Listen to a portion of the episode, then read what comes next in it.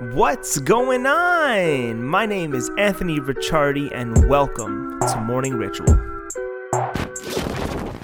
Yo, what's going on? Hope everybody's doing super, super, super well. I have a very special guest today on Morning Ritual. Mark Anthony, what's up, man? How's it going, man? Excellent, excellent. So we just sat down. We were just starting to get to know each other, and I decided let me just turn on the mics.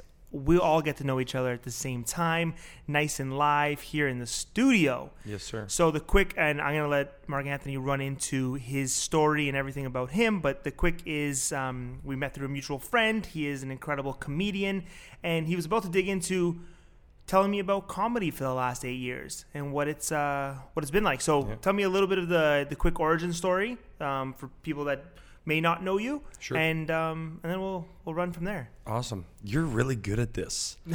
Like you jumped right into that with like so professional. I was like, I feel like I'm on a radio show. This is great. well, I guess it is, right? That's what podcasts are now. That's the goal. Yeah.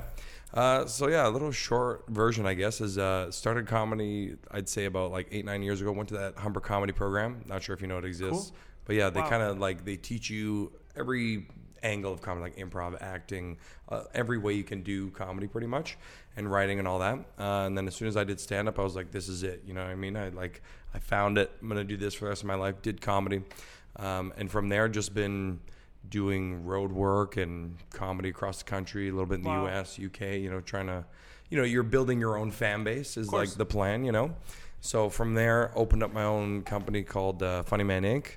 Little roster of comics, and we try and you know book shows for independent comedians where there are no shows. You know, so, Yeah. Wow. yeah, That's that's incredible. no, Yeah, I did not know Humber had a, a program. yeah. It's crazy. Not So- a lot of people know. Is it, is it mainly acting based or it's actually com- it's actually called comedy? Like Yeah, it's called comedy writing and performance. Wow. it's crazy. Yeah, That's amazing. I know, right?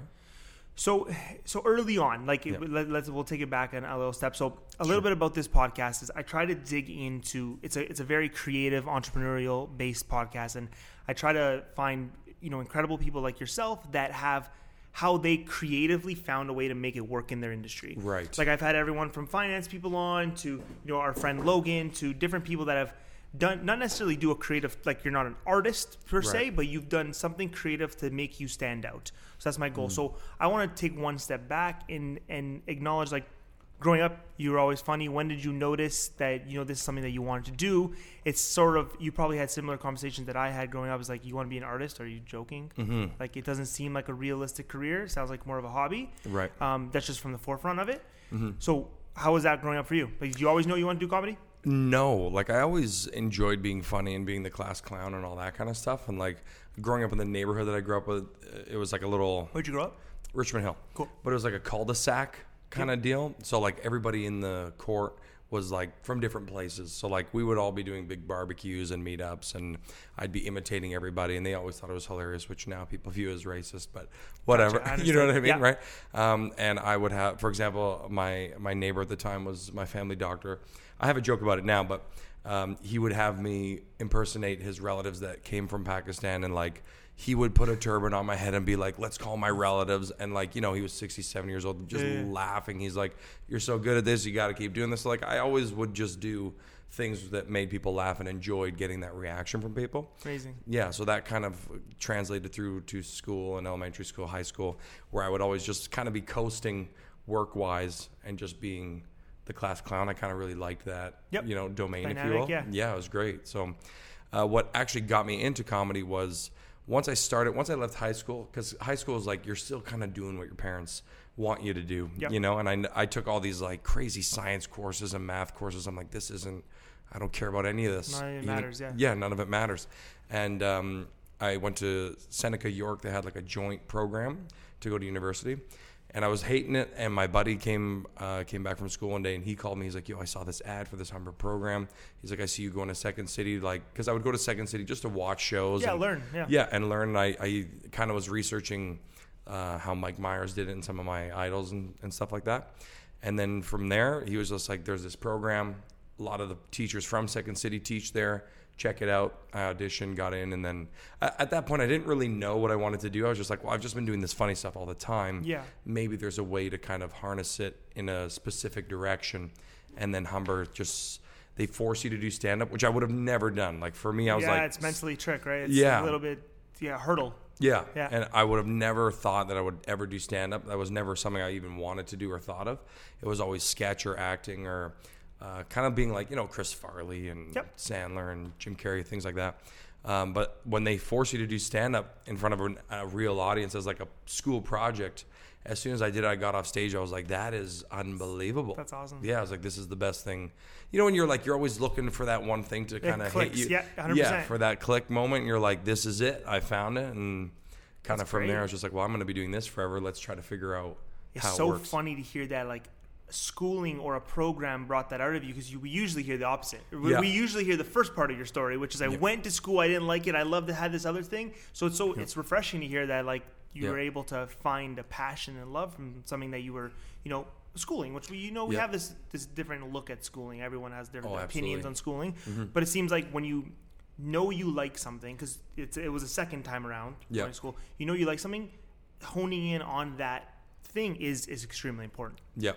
So that no, that's that's amazing. And then, what was it like? What was the? So now I want to go into the little. How did you creatively look at it when you were? So now you graduate. Mm-hmm. Now all of a sudden you're in the real world. Yep. And now you may have met some people along the way. You may have got some connections, but what approach did you take? You, you mentioned early on. I think it was it was off mic, but you mentioned like I'm just I just reach out to people. I'm like you know I'm constantly on like Yep. cold call, cold email, which is so so important. Mm-hmm. But what was that approach like? Were you? I understand with the cold calling, cold emailing, but like were you doing it from a relative context that you have, or like you did, were you just just literally cold calling comedy clubs? How, did, how does that approach look like?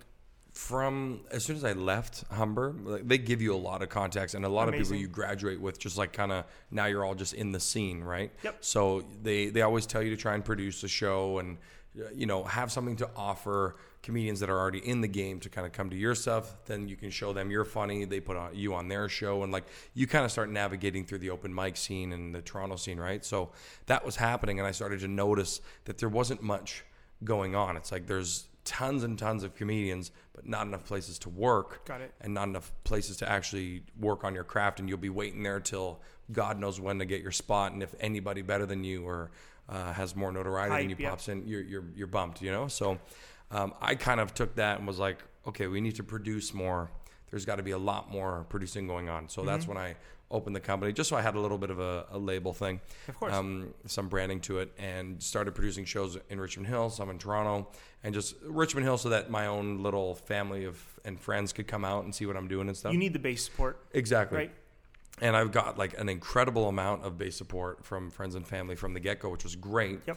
Uh, started doing theater shows and things like that. And then in Toronto, started doing little monthlies and weeklies just to kind of build it up because no one, no one would put, put you on. They're like, well, you're new, you're Yeah. all right, but we're just not going to put you on. So it's just like when you had someone to be like, well, I'll put you on and I'll pay you. So can you put me on? And it was sort of like a bargaining chip. Yep. You know? it, it has a a percentage better opportunity, better course. chance of Yeah. happening, right? Yeah. That's it's just that's what this comes down to, and a lot of especially young entrepreneurs that I speak to may not even take that approach because it's like ah they might not come back around, but you can't think like that, Yeah. Because what it sounds like, and I know it's it's true for me, is like we actually enjoy doing this. Oh, for and sure. when you in, truly enjoy something, Yeah. it's it's a lot easier to, to take the no. Yeah. Right, because it's like, okay, I'm, I'm going to do this anyway. Whether I'm getting Yeah. paid or not, whether I'm, I'm going to get the, you know, it's going to come back around to help me or Yeah. not, I'm still down.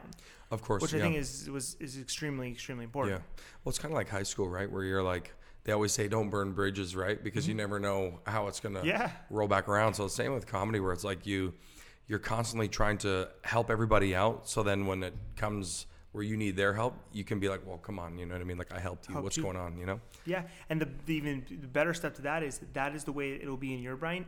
If it if they never come back around, it's okay. You win. You Mm-hmm. Know you did everything in your power to do Yep. do the right by that person. Yep. If it doesn't come back around in the way that we envisioned it, it's okay. Yeah. We still we still have fun. It's so funny. I actually I had an argument with somebody about that like a week ago because they approached me for like the 90th time, being like, "Hey, can I get back on your thing?" I'm like, "Man, you produce just as much as me, Yeah. and you never throw me the bone back." I'm Yeah. like, so I, it's tough. Yeah. yeah. I'm like, I gotta go look for other people, man. You know what I mean? No hard feelings, but Hundred percent. unless you reciprocate it after a while, like, what are we doing? You know? Yeah. So So I want to talk. Um, this podcast, the way I have structured it, it's, uh, they're a little Mm-hmm. bit shorter format. So what I want to um, I want to do is we're gonna. I know I'm going to have you back in next week uh, for another podcast. So Mm-hmm. I want to leave one one bit. The what I want people to run away with is how the cold calling because I know that it's something that I feel every entrepreneur has to go through. What creatively have you done to make yourself stand apart? Like how what have you done differently besides just like, hey, this is me, this is what I do, hire me or let me play? Have you taken any creative approaches in your cold calls? That is a great question that I wish you gave me a couple weeks to think about.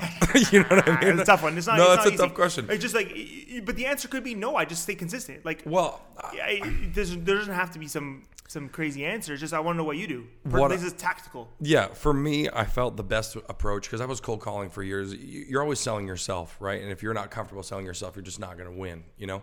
So, what I was doing at the beginning was just selling me as a comedian, right? Yeah. So, it looks worse. And I found that people didn't want to book you as often if they're. If it's you selling you, Yes. you know what I mean. You're like, okay, well, you're clearly not big enough to have a manager or whatever. So what I did from the brand point of view is I started selling the credits of all the comedians on the roster, if you will. So I was just like, and then I would build tours around it and build the credits of the guys on the tour or any of the comedians on the tour and be like, this is coming through your area. This is what's going on. This is who we are. This is what we can do. Or I would have somebody else pitch me. So it's like, I'll pitch you, you pitch me. That way we look like we're part of something bigger and greater. I'm your 100%. manager, you're mine kind of thing. Yep. And that way they, they do feel like the product is going to be good because the product is good, but they just, you know, people have things in their head that make them it's think optic. it's worse. Yeah. They need they need to understand the optic that the, what they're investing in or what they're going to put in their platform has like you know has some structure behind it. exactly. Yeah. Very interesting. So Yeah. yeah. no, it's in it, and that is not the the the old saying of you know fake it till you make it. It's actually you actually are doing something. Yeah. You just need to position it differently to visually for the Absolutely. person. Yeah. Yeah, that's beautiful. Yeah. Sometimes you got to walk them through it to be like, this will work. Trust me. Trust. Yeah. And then you have to show them